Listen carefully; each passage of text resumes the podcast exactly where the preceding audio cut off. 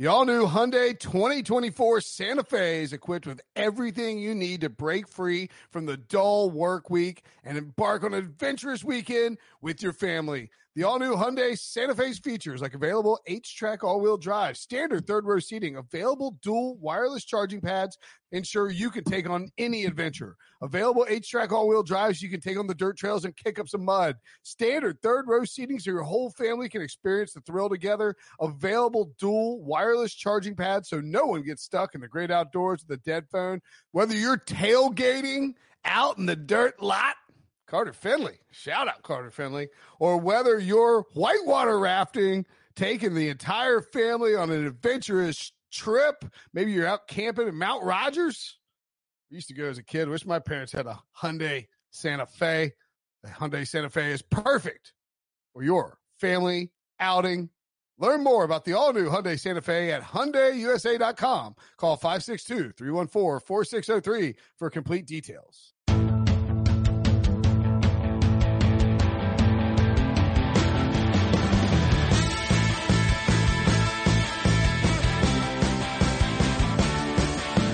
What's up, everybody? Welcome to the Pick Six Podcast, CBS Sports Daily NFL Podcast. I'm Will Brinson. I'm your host. It's Wednesday, August 26th. Football is somehow right around the corner, and you have a fantasy draft probably like tonight, or maybe tomorrow, or this weekend. They're coming up, and uh, you don't.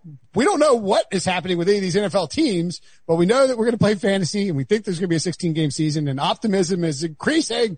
So let's get ready for football with our fantasy week rolling on. Joining us now for the program, uh, the one, the only, Pat Mayo uh, of the new Mayo Media Network. He has uh, launched uh, his own uh, wildly successful out of the gates YouTube uh, YouTube company. Is it YouTube company? What do you call it? Media Yeah, company? it's a it's a production company. This is a, we have three shows right now up on Mayo Media Networks. The Old Cust Corners, obviously the Pat Mayo Experience, football and golf daily show, uh, and the Dogger Pass podcast, UFC pick show. So we've got a lot of sports coming at you. I, I was thinking about dabbling into election betting, but uh, I may have to turn the comment section off on that. Yeah, you don't want the comments. We actually, uh, Devo showed me some, we're, um, this is how I know that our, and people go to, just search Mayo Media Network and YouTube. If you listen to this program and you want great content, we did, we talked DFS with Gup yesterday. Uh, if you want great DFS content, make sure and subscribe to Mayo, Mayo Media Network. Uh, two points about YouTube. One, uh, apparently our Pick Six podcast channel is blowing up because we're getting, uh, sexy spam emojis on Sweet. our, on our videos. That means we've made it. You know, you, you haven't made it until you're being spammed by, uh, fake pictures of half naked women who are putting banana, banana emojis in your YouTube comments. And two, I was going to say, I think it's my, so my wife finds this abhorrent and annoying, but I've, I've gotten, like I'm, I, like I live and breathe golf DFS. And so I've found that throughout the week, like Monday through Wednesday, I'll like watch you on my big screen or like the, you know, the, the Awesome guys or whoever else. I'll watch YouTube DFS shows on the big screen and like take notes as I'm going along. And my wife is like, what, what are you doing? Why are you watching YouTube talk, like DFS YouTube talk shows on the screen? I'm like, I'm trying to win that cheddar girl. Like, what, what do you, what do you need to know? It, do you think this is a possible new long-term medium? Like people just watch YouTube shows on their televisions. I, I think so. I mean, that's one of the reasons behind it. Like I brought my, over the past like seven years, I brought my show from audio to video on TV to off TV to online, but still video and audio. Like you can just press one button and it appears on your TV. What's the difference at this point? Like, and if the production value is fine, like go for it. Like it's not just people in their webcam just looking at it anymore. It's people, people know how to use cameras. So like my show is both available, like on the Mayo Media Network video, Pat Mayo Experience audio podcast. Like I said, daily shows during football season. There's going to be like 10 podcasts a week. I, I, I appreciate how all the sports are overlapping into one. I feel like my wife at the same time is going to be like, you've gone insane and you look horrible. Yeah.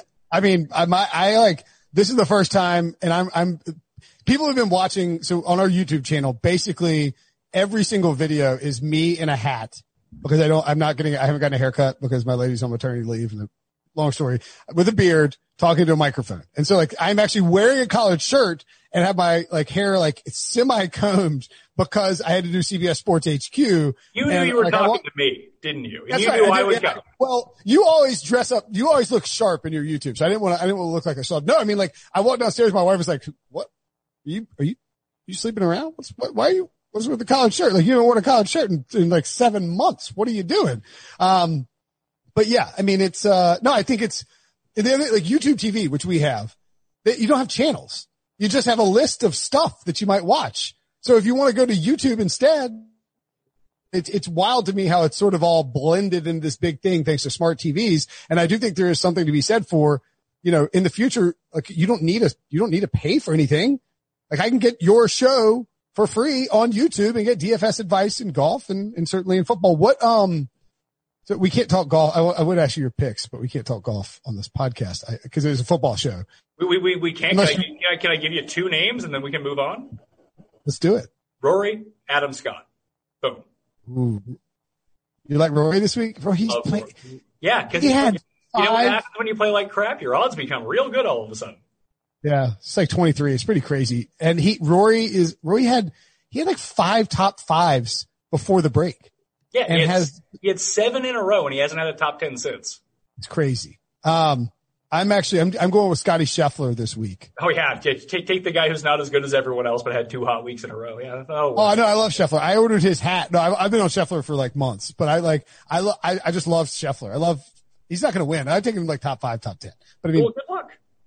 Uh, I think Rory's a great bet. It's a great contrarian play. And it's like DJ last week. Nobody wanted him.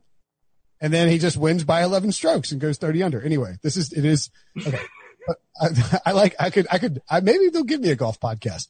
So, uh, football. D- What percentage of your time, et cetera, how do you split it up between best ball, full season fantasy, and like DFS? Like how, how what's sort of your pie chart look like? So they all, I, I always find it really strange. Like I talk to some people like, well, I do season long fantasy football. I can't do gambling. It's like, it's the same stuff. Like Yeah. they're player props. Like DraftKings is player props, basically, is what you're looking at. Like, what is the prop? Do you think they're going to go over their projected total or under? If they go over, you should probably use that guy. It's the same when you're making your start sit decisions or betting on player props. Spreads a little bit different. Game theory and DraftKings a little bit different. I don't like best ball. I'm just throwing that out there right now. Best ball was only invented as an excuse for fantasy quote unquote experts, which I am not. I like to talk about fantasy. It's fun. I get to yell. Right. But it's so they can be right on everybody. Oh, I drafted him in the 28th round of my best ball. See, I knew. It's like, no, you didn't. You know what's fun? Playing against your friends or against a group of people for money, pride, whatever it might be. And then you have to make that decision every single week of starting this guy or this guy. Cause you're going to be wrong some of the time and you're going to be right some of the time. That decision's on you. Best ball takes that fun out of it. I get the appeal of it, especially in a year like this, where we don't know how like the COVID injury report is going to work. And even there could be, a, if you have guys in a Monday night game, what, what happens if the Monday night game gets canceled? I actually don't know what happens. In best ball, it wouldn't make a difference because it uses, you don't ever make bench mistakes. I mean, that, that's fun. It, it's the fantasy baseballification of football, and I don't like that. There's a reason that no one plays fantasy baseball anymore. It, it was it was hard to get people to play fantasy baseball this year. I opted out. Of, I opted, opted out. I, I quit a league and I opted out. I was like, I can't do this anymore. We, we Uh, and then. 20 years. I think I have, I think I have two leagues, and I don't care about them. Like I like I, I just don't care. It's hard to get into it, and I and I love baseball. But yeah, I mean, I, I think for me, it's the season leagues, it's the gambling, and it's the it's the DFS. And I, I don't just don't do a lot of best ball because it also feels like you're betting on a future with with that with like with with weird odds maybe, which is why I don't I don't really like it. Um, when you look at how you want to construct your season long leagues, I, I drafted a team yesterday for CBSSports.com that uh, was featured on HQ, and Heath Cummings actually blitzed me for it. I went from the eight spot in PPR: Joe Mixon, Nick Chubb, Odell Beckham, Tyler Lockett. And my theory this year, Pat, is that I want to go running back, running back early, and that because wide receiver is so deep. Do you think there's merit to that? Are you a zero RB guy this year? What are what's sort of your general draft strategy in the first couple of rounds? I never go in with one thing. And I think it really does depend on where you pick. But I think in the first three rounds, you just take the best player available. I was actually talking to Ciely, Jake Ciely from The Athletic uh, on my show about this, that I do think that in a 12 team league, I think my favorite start that you can have is get pick one. Pick one's a pretty good pick I hear. That way you get McCaffrey. And then you don't need to worry about a running back too in case McCaffrey goes down. But hey, if your first round pick goes down, you're probably not going to win anyway. So you take McCaffrey and then you live in some crazy world where people do what you're thinking, where, hey, I need to get these running backs. I have to get them. That all of a sudden Kelce falls to the end of the second round. And then you can double up with Kelce and Kittle as your second and third round pick. Monopolize the tight end market have a tight end and have a flex, be good to go. Uh, I, I, just think that is a hilarious way to start your team. And I think it would be pretty optimal, to tell you the truth. Like Kelce, I think is the most undervalued, him and Kittle, because if you were to think of Kelce as a wide receiver, I mean, he's been the number one tight end for the past four years. Uh, he should realistically be a first round pick this year. He'd be wide receiver number six, I think, uh, if you projected it all out. But he gets the glory of playing the position where there are no good players. So having him is such an advantage against the field if you're just thinking about relative position value. So I think the most common way to approach your team this year is running back, running back. And if you get one of the first three picks, you're probably going to take a running back. Hell, if you get one of the first five picks, you might go just rattle them off. You go Christian McCaffrey, then you go Barkley, then you go Elliott, and then I have Michael Thomas at number four. But if you wanted to go Cook and Delvin Cook, uh, Dalvin Cook and Alvin Kamara in those four or five spots. I mean, I, am not going to sit here and argue with you. Like they make a lot of sense. Um, but Kelce and Davante Adams, if you can get those guys like the 12, 13 turn, that's such mm. a glorious start because Adams is so much closer to Michael Thomas than Julio, who'd be like the next guy behind him and that tier of receiver. Like I would say that there's probably I this probably a bit high because there's you know so many receivers. Of what like 200 receivers that matter in football. But the odds-on favorite to lead the league in targets is Davante Adams, and I don't think it's particularly close. You don't, you don't, you're not an Allen Lazard truther. Is that what you're saying? I mean, he might be on the field. That's that's great. Maybe they can put run, run MVS back out there too. Fantastic. I mean, these guys actually have to catch the ball. Adams catches everything. He's their red zone guy.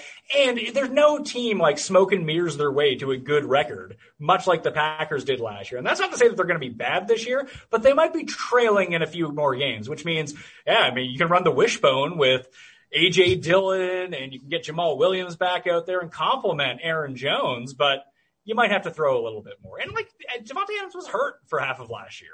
Yeah. Yeah, seriously, no, that's a, it's a great point. I, I, I have no problem with that. If you go McCa- like if I go McCaffrey one, and this is maybe a little bit different in terms of my strategy too. It's like, and it's all, it's all, it's all relative to where you're drafting.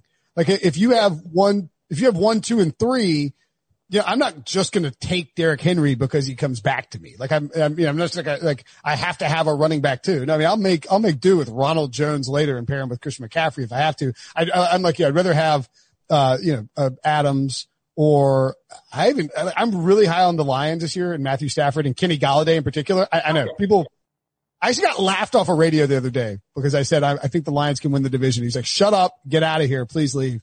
Um, but I think like Gall- like like if you Golladay and Davante Adams, like that pairing for your first two wide receivers, along with one of those early running backs, you've got a great start. Are you taking a tight end in the first or, or the second round, second or third round, if you're at that top almost every time, whether it's Kelce or Kittle? Uh, I started five in a league two weeks ago. They're like the only real one that I've really done so far. I'm waiting until as long as possible yeah. to do my draft. I think we're doing our like my main draft the Wednesday, the night before football actually starts, just to make sure nothing goes wrong. Uh, I'm going to stick someone else to put the inputs in because uh, we do this offline, and you know I don't want to have to do that. I got new shows, but the way that I think about it is, I number five, I took Michael Thomas. Then this was in full point PPR, and then at my next pick, I was looking at the board. Like I really like Miles Sanders. I really like Kenyon Drake. Um, I know that both of them are now banged up. So this was two weeks ago. Uh, and I wanted one of those guys to fall to me. I'd be like, boom, smash. Let's get a running back now. This is great. Both those guys went. And then Kelce was there. I was like, all right, let's go Kelce. So I now have the best wide receiver. I now have the best tight end. So now all of a sudden my draft strategy is completely changed because kind of like you, I love these mid-tier receivers. If my receiving corps could be Golladay, McLaurin, DJ Chark, and then throw on one more, Marvin Jones even, even though having two guys on the same team seems weird. I like both those guys this year from a fantasy standpoint, just because there are so few options in Detroit. But you go Thomas, you go Kelce. I got Golladay in the third round. Like I still don't have a running back. Like I ended up taking Le'Veon Bell in the fifth. I don't like Le'Veon Bell, but he's going to get all the touches. So when I started compiling it that way, I decided to continue to go heavy on wide receiver.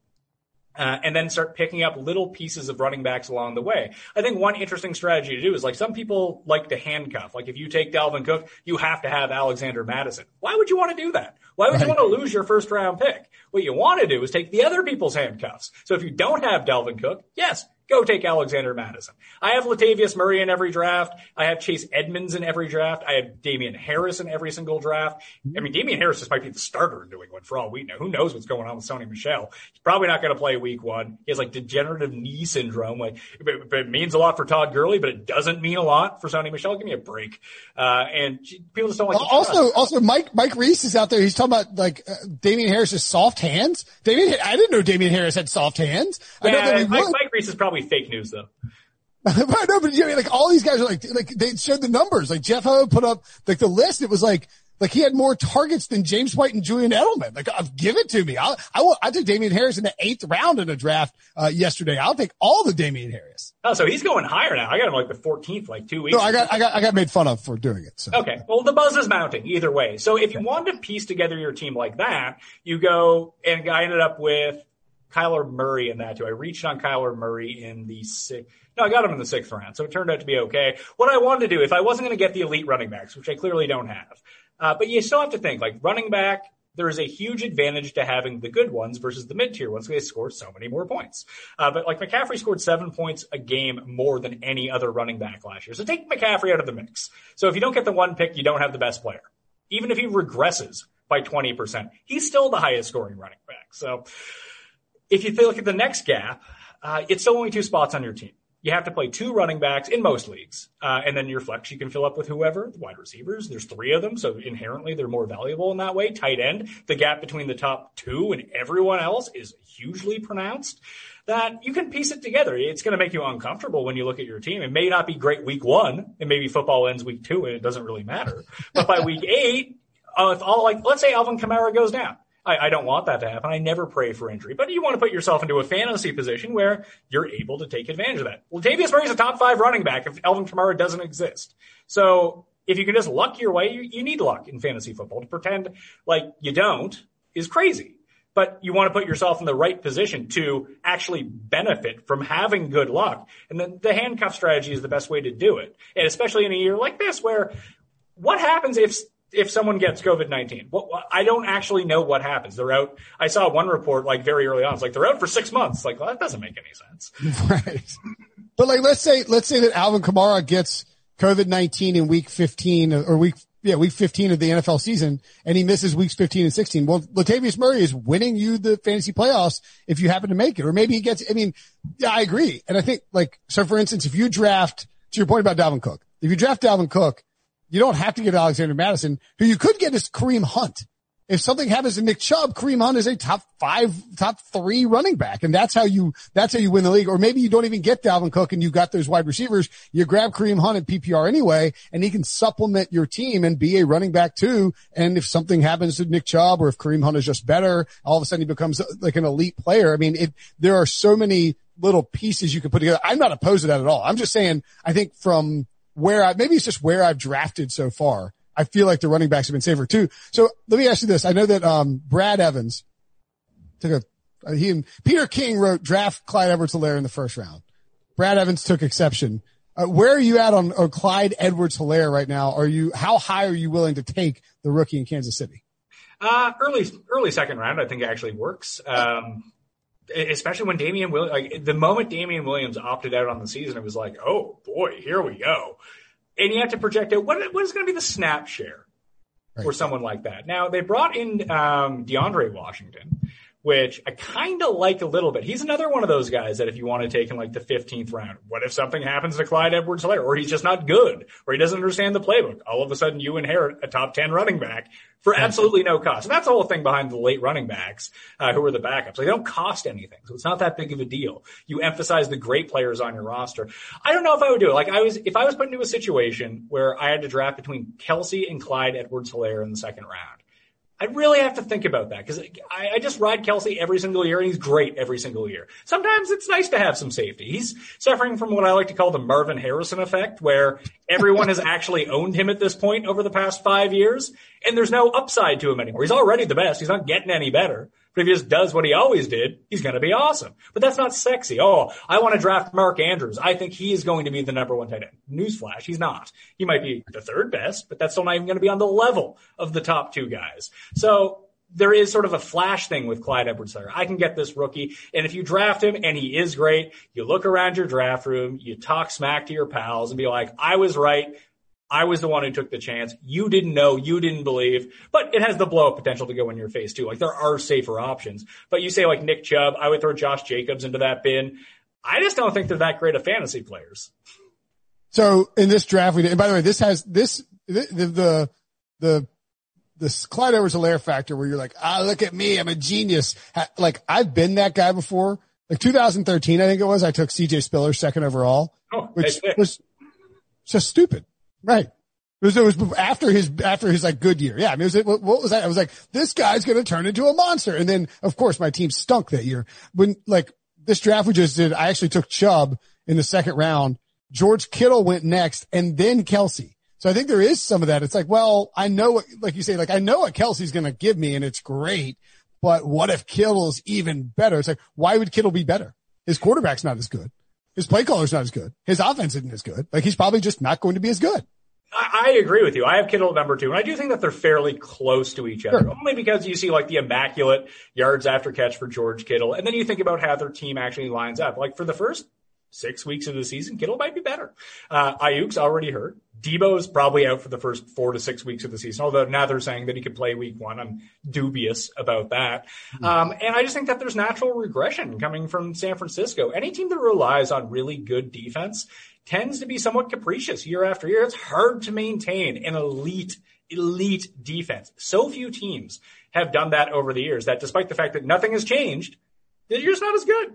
Like it happens. So, and I'm not saying like they go from number two to number 30 in the league, but a drastic drop of from number two to the number nine defense overall. Well, you're probably going to have to pass a little bit more on offense. You can't just run the ball over and over. So it does open up a lot for George Kittle just because I don't know who else is going to be getting the ball, at least from the outset of the season. There's already talk that Jarek might be playing this a lot. Mm. And by the way, this is where you marry, you can marry last week's analytics week from this podcast into this week's fantasy week. As Aaron Schatz pointed out on this very podcast and in football outsiders, defense is not as consistent year to year as offense is. And so you have to build in some regression on the defensive side of the ball, as Pat points out. Um, we talked, we talked about a couple of these guys and I think Edwards Helaire fits in as well. Miles Sanders, I'm curious how you look at this second tier running backs. Mixon, Chubb, Austin Ekeler, Josh Jacobs, Derrick Henry, Drake, Sanders. Eh, they're all, I think, I think if you gave that list of running backs to 10 different fan, fantasy analysts, you'd probably get 10 different lists back. And let's assume that Sanders and Drake are eventually healthy and ready to go because I think that's, that's tough and it's a fluid situation. And, you know, look, if Drake's in a walking boot in, in a week, I mean, you're not taking him in the second round. He's going to fall to the fifth round. But I'm just curious how you, how you sort of slot those guys out and, and, and what you look at, who, who you'd be targeting out of that group.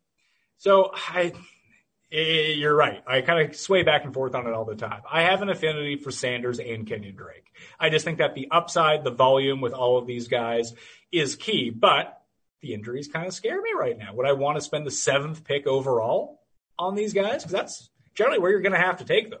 Because right. it's easy to say like, oh, you can get them in the second round. Well, if you pick fifth overall, they're not making it back to you in the second round. So you either take them then or you don't take them at all. And that's where, that's where the Clyde Edwards Helaire thing really gets kind of dicey because if you let's say like pick ninth, will he make it back to you in the second round? Maybe is the question. Probably not is the answer. So then you're reaching on him and you've bought up all of his upside, but if you think he's going to be good, go for it. I think Mixon's pretty safe, tell you the truth. Uh, I, I, like Mixon a lot. Uh, he gets involved in the passing game. I think this offense is going to be better. Uh, the defense still isn't great, so they're going to be down. They'll probably have to pass a little bit more, but all you really want to do is have a running back who does all three facets of what prevails in fantasy football. Is he the primary ball handler on the ground? Check. Is he the primary pass catcher out of the backfield? Check. Does he get goal line carries? Check. If they hit those three things, they're an elite running back. That's why Chubbs and Jacob aren't. Mm. Yeah, Jacob's thing with the catching. Now there is a rumor out there that Jon Gruden is so mad that Kyler Murray won Rookie of the Year that he wants to like give Josh Jacobs 400 carries this year. I don't know if I, I mean, can have he can have all the carries he wants. That means they're going to be running the ball when they're down 25. Fun. But all they've done in the offseason was go pick up little guys out of the backfield that can catch. Like, that's been their entire strategy, both in the free agent market and in the draft. That's that. No, that's a fair point. I mean, that's if, especially if in a PPR league, if this guy's gonna be playing two downs and running three yards per time, and you're hoping he, the Raiders get some good opponents in the middle of the year and he can run the ball well. Like, uh, you know, it didn't look like he was going to have a monster season uh, out of the gate. I didn't think that Austin Ekeler is a little bit safer than people give him credit for. But I am concerned that the Chargers offense is just good. Like you can get the Chargers offensive players for nothing. Nobody wants them. Nobody wants to get near them because they're so scared of what Anthony Lynn has cooked up with this Tyrod Taylor thing. Yeah, well, I mean, Tyrod actually isn't a terrible pick. He's probably a better like DraftKings play for the first few weeks because he's going to be super cheap and he runs. So the two things you have to parse out for the Chargers offense is what does Tyrod do well? He's basically a game manager when you really yep. think about it. Uh, and he throws a like really nice deep ball. I was excited for Mike Williams before the guy like broke his shoulder and probably isn't going to play week one. But Keenan Allen remains one of the most undervalued players overall. The problem with Ekeler is he's a great player. Can he sustain a full workload on the ground? Maybe. Uh, is he going to get that opportunity? I don't know. It could be Jackson. It could be Joshua Kelley uh, mixing in like, even if one of them mixes in 40% of the time, now, right. if it was Philip Rivers at quarterback, that would be fine with Ekeler playing 60% because he would have eight carries per game and 20 catches per game. But Tyrod doesn't check down to the running backs like Philip Rivers does. Like that was such an essential part of their fantasy value. Like I think he's properly priced and I think he does come with some pretty decent upside, but I would actually just go look to other situations. It's like the same reason people are drafting Melvin Gordon so highly. Newsflash, Melvin Gordon sucks. You know who's good? Philip Lindsay. He's good. Yeah. So draft Philip Lindsay in the ninth round instead of drafting Melvin Gordon in the third round. Lindsay might even be the starter by the time the season comes around because Melvin Gordon makes no one miss and his fantasy value was tied off, tied up in blood dumps from Philip Rivers. So the Colts running backs, if you can parse out that situation, all of a sudden maybe Taylor. Everyone pointed to Nyheim Hines the moment Rivers went to the Colts, but someone like Jonathan Taylor, like he's going as a starter right now. We don't know what the actual role between him, Hines, and Mack is actually going to be. But if he can play 60% of the snaps and get the goal line, even if he cedes some of the workload on the ground to Marlon Mack, if he is the one catching passes between the top two, and Hines is going to get his either way in specialty roles, that he could be someone who, like, when we look at it next year, is where Josh Jacobs is right now.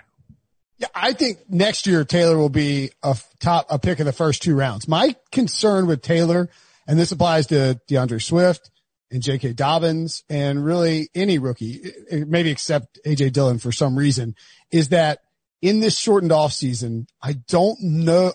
I, I, feel like the Lions will want to use D'Andre Swift and the Colts will want to use Jonathan Taylor. But like, if I, let's say that you had a, you have a brand new car in the garage and you have an older car that somebody's going to come take away from you in a week. Will I run drive, a Will I run a YouTube channel? Why do you think I have a new car? Come on now. Uh, that's true. Right. I have two. I can't relate cars. to your example. I, I, I can't either. I have two. I have I have like a I have old. Car. Anyway, my point being, it's a great point, man. My point being is that like, are the Colts more likely to just feed Jonathan Taylor early?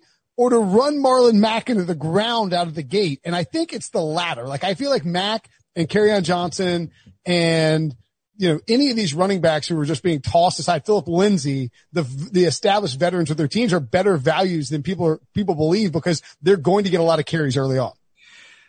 Maybe, but you are playing for like anyone who held on to Miles Sanders all last season, who was wise to bench him until he actually showed something. All of a sudden, he won you a fantasy championship. If you had stuck around, Taylor might be in the same thing. I don't see Swift that way. I just, the Lions backfield, like everyone gets frustrated with the Patriots backfield because you never know who's going to be up there. The Lions are like that, but crappier. That's fair. I mean, they're not good, or they, they, I think they're going to be good, but like they don't. I don't know. I'm not buying a ton of Kerryon because I'm just a little worried that he.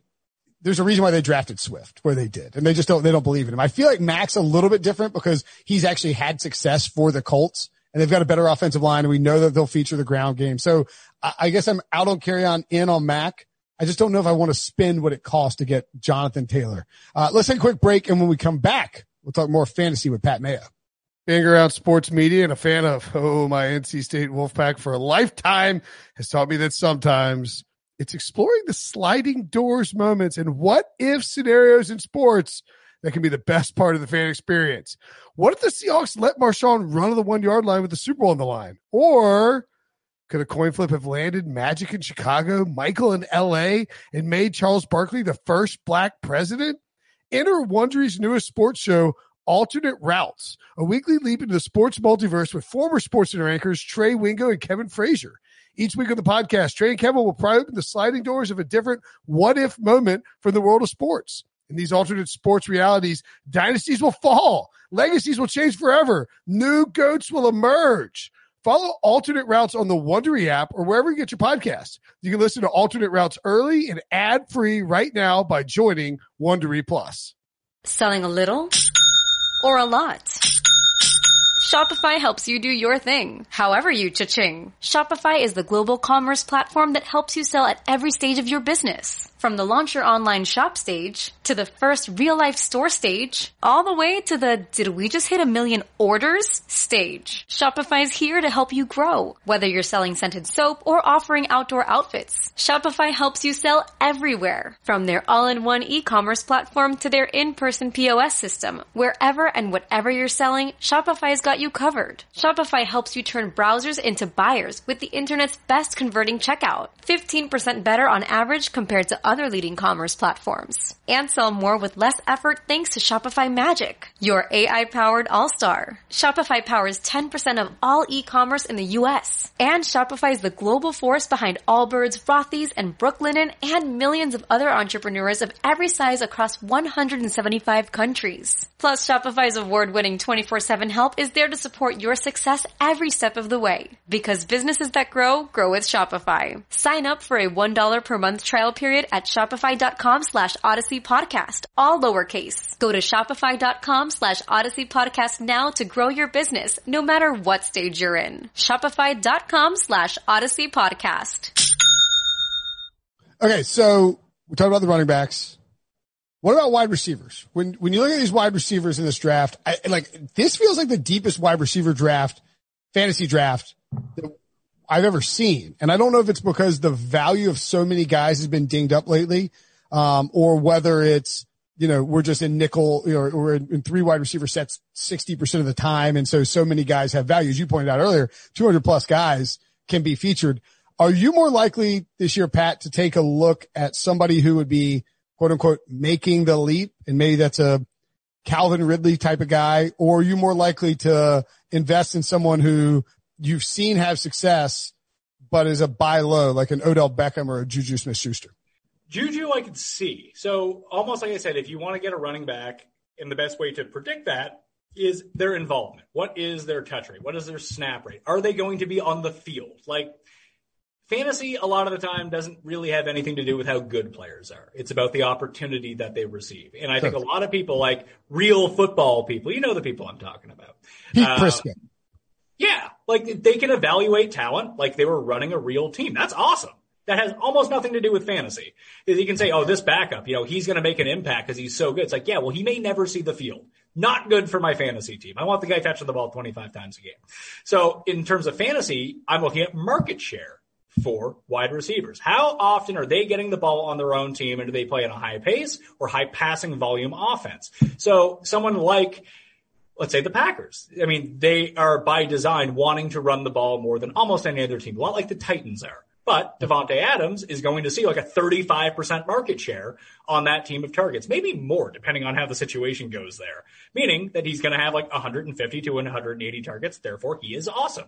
Someone like AJ Brown in a team that's probably going to throw less unless the Titans are bad and fall behind, which I don't expect that they will. A lot of close games, a lot of running. Can he sustain the efficiency that he put up last year? I would say no, depending on where he's going. Like he's going as a top like 15-ish receiver that's a tough sell for me when guys like you mentioned, like Beckham or Juju are going later. But even I look at the Beckham situation, you know, who has the same market share as him? Jarvis Landry, who, yes, may be a bit banged up, but is going double the amount of rounds after he is and has outperformed him since being in Cleveland. Like that's a, you just look at pure market share and generally it doesn't happen with a lot of teams. Like Crabtree and Amari Cooper, when they were both in Oakland with David Carr, or Derek Carr, sorry. Derek Carr kind of trash, but those guys accounted for over 60% of the market share. Demaryius Thomas and Emmanuel Sanders when they were both in Denver, exactly the same thing. Therefore, it could be feasible to have them. That's why I like Marvin Jones and Kenny Golladay this year. Maybe Hockenson gets worked in more. They don't really have a guy to throw to out of the backfield. Maybe Amendola gets like four or five a game, but those are the two guys that are going to be doing the most of the damage and getting the targets from Matthew Stafford. So when you're projecting out forward, you can say talent.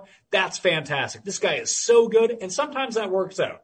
But is there a situation you can put yourself in where you look at it and say, this team is not only going to be bad and throwing 600 times this year, this is the only guy they got. So they got to throw to him. Terry McLaurin's that guy. Terry McLaurin might have 200 targets this year. And he's a stud. Like, like he's, last year was not a fluke. Terry McLaurin is an absolute monster. And I actually think that Dwayne, uh, Dwayne Haskins was better than people think last year. Like people are, that's the reason nobody wants to invest in Terry McLaurin is the fear of Dwayne Haskins being terrible. But he was actually like he wasn't good. He was fine. You could see you can see the talent. I mean, was, he's in the Bill Callahan like let's bleed the clock and get the bleep out of here offense. I mean, like it's it's going to be difficult for anybody to be good when they're turning around and handing to Adrian Peterson and trying to like like melt like it's like a four corners offense in in football. So yeah, I mean, I I, I agree. Like Terry McLaurin. So in other words, you're you're not even worried about whether it's a buy low or a breakout guy. You'd much rather just get the opportunity and and go get that guy. Is what you're saying. So like three guys I have ranked over Mike Evans right now. Ooh. Which Mike Evans, Tampa's so good. Tampa's probably going to suck, by the way. Just, it is. It is a little easy to pencil them in for ten. It's a, it's a little like the Browns last year, isn't it? Like, oh, they're so good. Look at all these players. Look at all this talent. Yeah, well, maybe they're not good. Maybe their defense still stinks. Well, it, it was a good running defense. I, yeah, great. I, it's 2020. That's that's fair, but I just have a hard time fading Tom Brady. But but he doesn't have Bill Belichick now. Like, who would you who would you rather invest in from a fantasy perspective? Cam, Pat, the, the, Cam than Brady. Yeah, for sure. Don't take statue running backs. Take running. Look at who the best running backs are in fantasy. All the guys who run. Like it's not. there's a reason for that. So, yeah.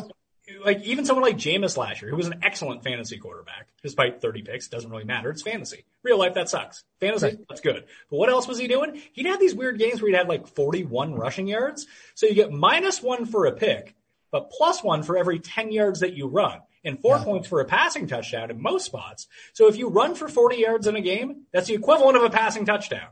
Right. You, you have to equate that in your mind.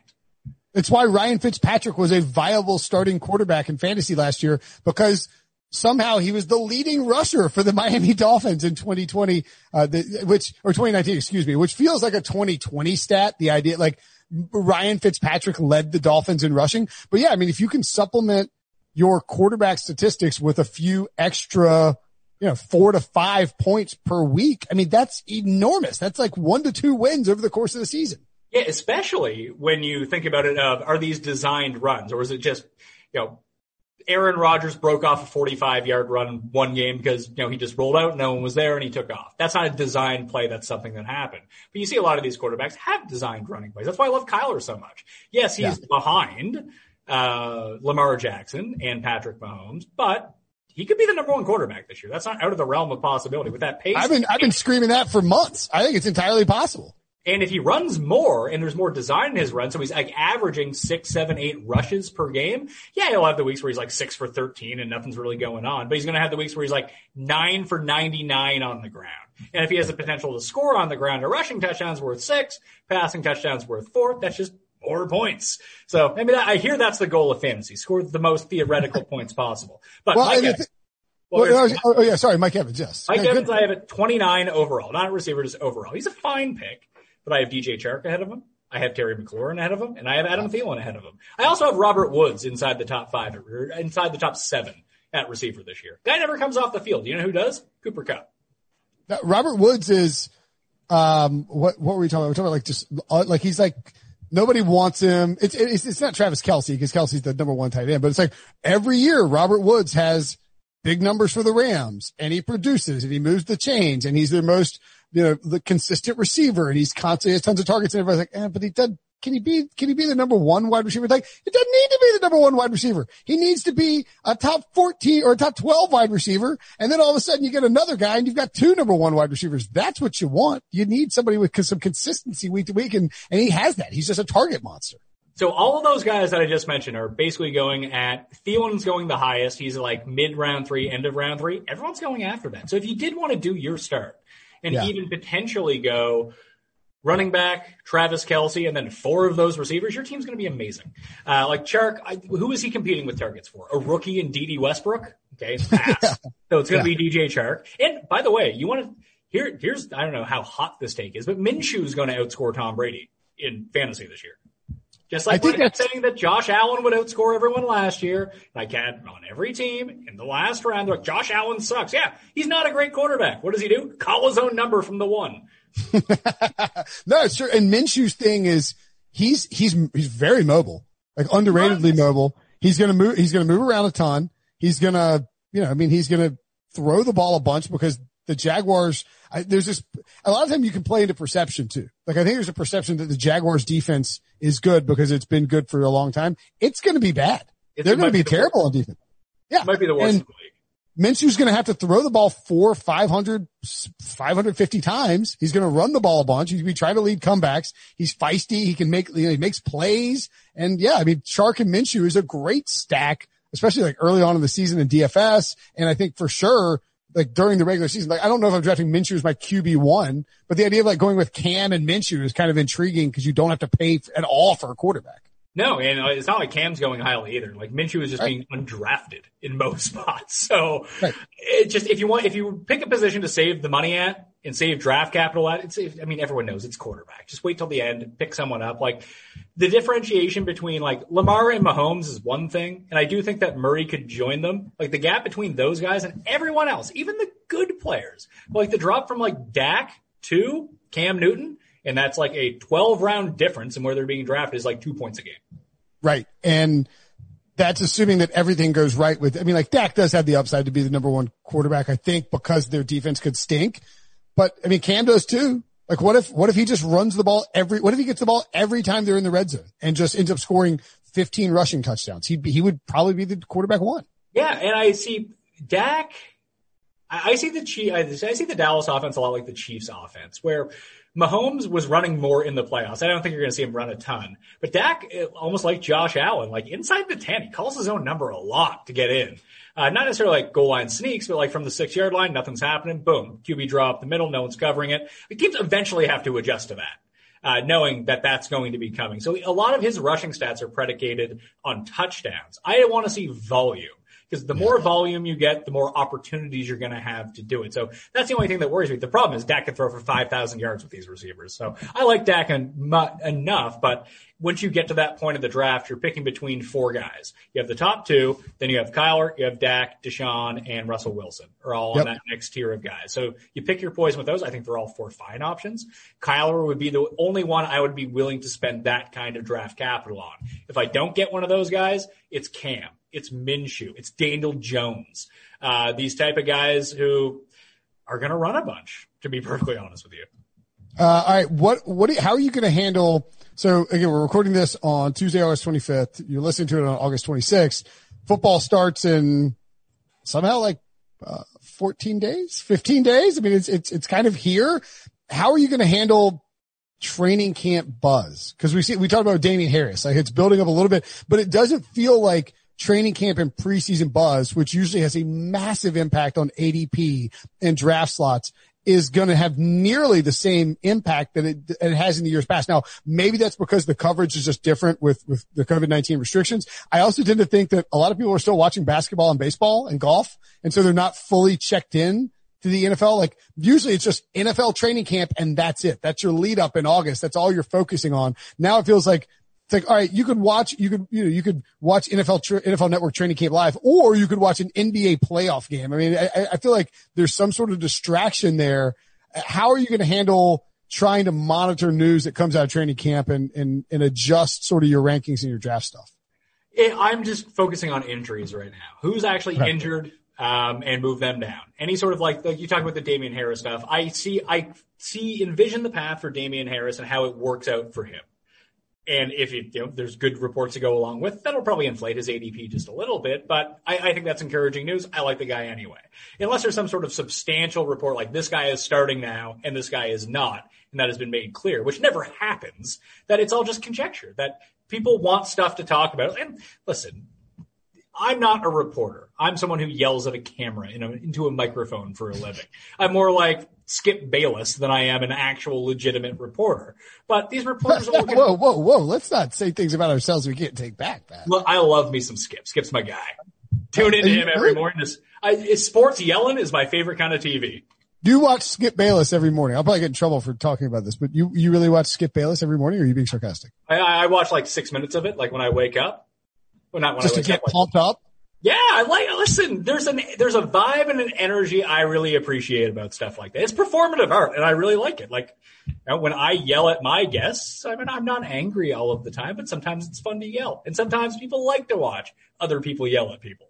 Are, are you angry when you yell at uh, Tim Andercust? For Yes. people who don't know, Tim is it Tim Anderson? Tim. Yes. Ti- Tim. But he's like, sorry. Go ahead. You if you watch Pat's show, Tim is Doctor Tim Andercust, who's neither a real doctor. Oh, he's, not a real, he's a real doctor. Oh, he is. Yeah, Okay. what kind of doctor is he? uh, political theory or something. Oh, oh, oh, okay. He's not like operating on anybody. I mean, No, he to, he he once told me that he wanted to be into a situation where if on a plane someone said, "Is there a doctor on board?" that he could say yes, but not that type. so it's, it's hard to, you have to, you have to see these shows with Cuss because it's, the guy is insane. Like the, the takes that he has are, and so he, my boss, he came on know, what is the most insane Ander, Tim Anderson take that you, that you've ever seen? Cause like, and he has this ability to jinx anything. Like if he's like, this is going to happen, it's just that the opposite of that is going to happen. Yeah, we will. We're actually next Monday. We are recording the third annual Custy Awards, where we go over the worst calls he's made all year. And there's so many, it's mind-boggling. And it always happens, like when he was victory lapping La La Land, winning Best Picture at the Oscars. And then it got taken away from him. It was minus 10,000 at the time. Like that's probably the biggest one. Him victory lapping Spieth at the Masters, then double dunk in the water. We won all the Danny Willett money. It was glorious. His worst take ever. He says he could, he could hit .050. So hit 50, not 500, but 50 in Major League Baseball. Now, this is a guy who hits like 100 in mixed league slow pitch. He thinks he could bat 500 in Major League Baseball? No, he, not 500. Point zero five oh. So, so one hit in every 20 at bats. Yeah, that's not, that's the worst take. That's like the, uh, the guy for the Eagles, the Eagles beat guy who's like, you know, I could luck into a home run, but I'd never score a goal in hockey. It's like, you think you're lucking into a home run with a, ba- like a wooden baseball bat against major league pitching? Wait, have Like, you, and have you ever seen hockey? Like, listen, if you were on the ice in hockey, just stand in front of the net. People can take slap shots at you. It bounces off you. It goes in. Like, Right. that's, it's not going to happen, but it's possible. if you're lucking into something, it's gonna be a hockey goal. It's not gonna be like magically swinging a bat. Like, like, do you think you are like the, the natural here? You're not gonna like break lights by like actually smoking one over them. I mean, it, it's the ridiculous. Batting .050 as an average human being is not happening. What if you were a, what if you're a significantly below average human being? what happens then? So I, I told him that he wouldn't make contact in 600 at bats, and then I bet him that with me pitching. Now I tore my labrum in high school, so I can't hit in the 80s anymore. But I've worked it back up to the point where like I'm in my mid 30s now. I can still chuck at like 71, 72. I was like, I don't know if you, I don't know if you would make contact off of me at this point. So No. We're we're gonna have that. Probably the next time I see him is gonna be Christmas, so that's gonna be tough. Next summer, we're gonna go out. I'm gonna rehab my shoulder a little bit more to make sure I'm coming with fire for at least 40 pitches or so. See if you can make contact. And just, you just K's for like, like 35 times. Yeah. Um, okay. Give a, uh, we'll get you out of here on this. Give you some, uh, some sleepers that you're sort of eyeing, uh, for the 2020 season. It can be any position, can be any round. Like, it, like, you know, like if you think Kenny Golladay is a first round pick or worthy of a first round pick next year at this time as a third round pick now, that, that can count. So any, anything in that realm works. I mean, besides all like the hundred people I've mentioned so far, but it is McLaurin. I, I'm getting McLaurin everywhere. Okay. Uh, he's going in like the fourth round right now, maybe fifth round, depending on the draft that you're doing. I, I'm actually, I think the best way to assess, because some people are like, well, you can't draft him here because his average draft position is three rounds later. Sometimes you want a guy, you go take a guy. I, I'm totally on board with that. But I always think that understanding average draft position and like no matter where you play, like if you draft on CBS, you go to the CBS, you open up like do a, doing a mock draft. The drafting part doesn't really make a difference because mock drafts no one takes seriously. But what is serious is learning the system that you're playing. So if Yes. you CBS, it defaults to CBS rankings. So what are people inherently going to do? Look over at the list and see who the highest guy is, and they'll probably take that. So step one, just scroll through the list and like have someone's rankings. If you use mine, you're probably going to lose. So find someone better ranking than me. Um, go go use Jesse's. Uh, I'm sure that his are fantastic. Um, but at the same time, scroll through them and just see the players that don't line up with the actual system. That's the best way to actually find sleepers because you can call anyone a sleeper. You go to any site, any analyst, they're going to have every single person in the league is a sleeper. Apparently, uh, there's guys that you can really like, and you want to make sure that you draft on the systems where they have those players undervalued, and then you can get them.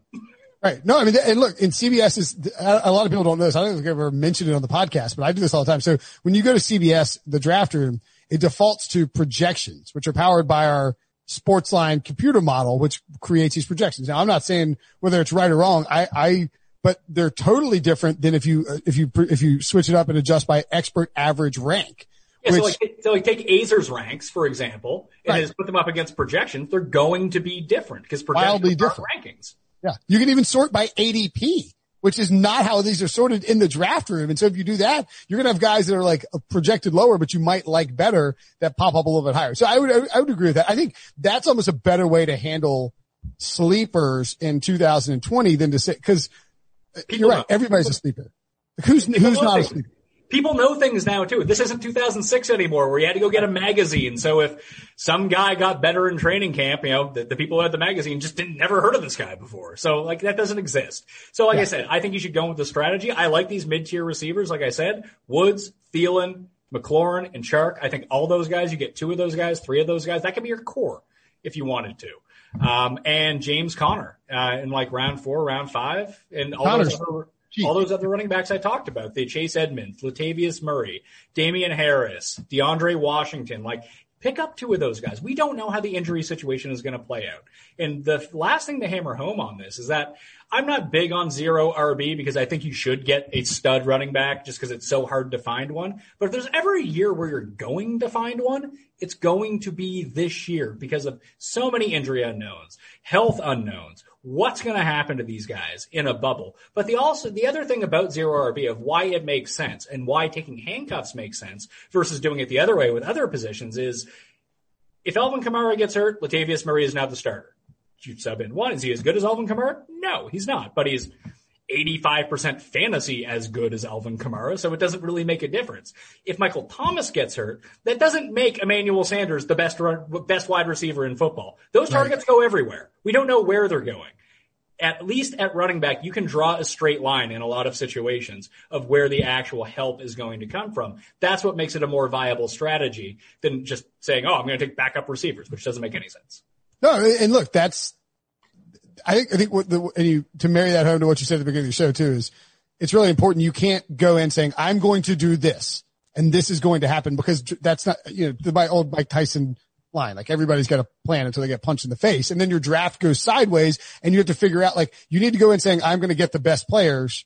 This is sort of my approach. We'll see how it works out. And then you adjust accordingly. And even then you should still make sure that you go out and you get like these back, these flyers at running back. That's how Alvin Kamara won people leagues. David Johnson won people leagues because they were drafted as flyers as rookie running backs and eventually stepped into the starting role and got to get a ton of run once somebody else got cleared out of the way.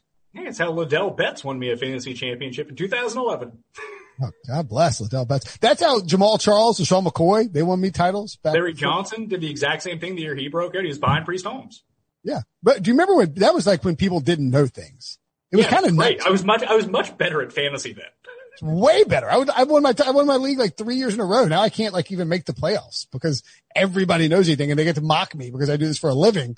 It's like, well, you know what? Go after yourselves. Yeah, Uh, you know all what? They can mock you for doing it for a living, but you still get paid to watch the sports. They have to go to their real jobs and do this as a side gig. Right. So you got to talk to your families on Sundays, losers. Um, all right, Pat, Pat Mayo, Mayo Media Network, MM, the, the logo is delightful. Um, it is funny. So our boss EK loves your, loves your program, but he, hates actual mayonnaise. So the. Twitter handle for Mayo Media Network is, is sort of a, a Sophie's choice for him. Um, Yeah, I'm not big on mayonnaise either, but I felt like it, since it's my name, I had to tie it in just a little bit. And I, sort am of like- not, I am not above shameless self promotion either. Like I, my name of my old show when I was on TV was the Pat Mayo Hour before it became the Pat Mayo Experience. It was Pat Mayo Experience, changed the name, changed it back. So I think Joe Rogan stole it from me since I've had the show longer. So I'm just saying because I stole it from The Simpsons. Either way, Uh, wait. Oh, EK wants to know if you've ever asked. No, this is for Debo says. EK wants to know if you've ever thought about changing your name, changing the Mayo part, but I, I don't, I don't see why you would. It's very distinctive. It's, it's a very catchy name, Pat Mayo. Uh, it's easy to remember. Most people call me Mayo in real life, so that would Sure. be tough. Um, it just it's short, it's quick, it's to the point. We can move on, uh, and it sticks in people's minds because it's weird. Uh, at the same time, um, no, just having when I was on TV, just I was like, yeah, I, I don't want to be a shameless self promoter, but having my name in the title means when you're scrolling the guide, my name comes up all the time, and people like legit know me because of that. Like sometimes you got to look out for you in these things. Work your name in. It should be the Pick Six Will Brinson podcast. In hindsight, yes, that was a mistake on my part not to demand my name be in there. Uh, but you know what? What are you going to do? Um, all right. Go subscribe to Pat Mayo. If you listen to the show, you like the show, you like good content, go do me a favor and subscribe to Pat, May- Pat Mayo's YouTube channel. Make sure to subscribe to ours too. Uh, Pat, appreciate the time, buddy. Always good to talk to you. Don't forget the audio. Listen, don't forget the audio podcast. People listen to this show. Will I need? I need to reach the people. Pat Mayo Experience, Apple, Stitcher, Anchor, Spotify, wherever. Daily show, and it's not just good information because it's not, but it's fun to listen to. It is, it is, it is extremely enjoyable to listen to. If you're getting into DFS, I highly recommend it. Or just, you know, if you like, if you like good content, go check it out. Uh, Pat, good promotion. Good show. Thanks, buddy. All right, man. Thank you. Old Man Winter here. If I had it my way, it would stay winter all year long. Short days, wind chill, black ice, and a good polar vortex. Oh, heaven! Wait, is it getting warm in here? Your cold snap is over, Old Man Winter. Spring has arrived. Spring. Spring is here, which means it's the perfect time to get away in the Hyundai you've always wanted. Visit the Hyundai Getaway Sales Event, where you can get great deals on all of our award-winning Hyundai models, like the tech-filled Tucson and Kona, as well as the spacious Palisade. Enjoy wherever you go with the peace of mind that comes with America's best warranty and three years or 36,000 miles of complimentary maintenance. But hurry in, these deals won't last. Add more joy to your journey at the Hyundai Getaway Sales Event. Now get 0% APR or up to 1500 bonus cash on the Hyundai Tucson.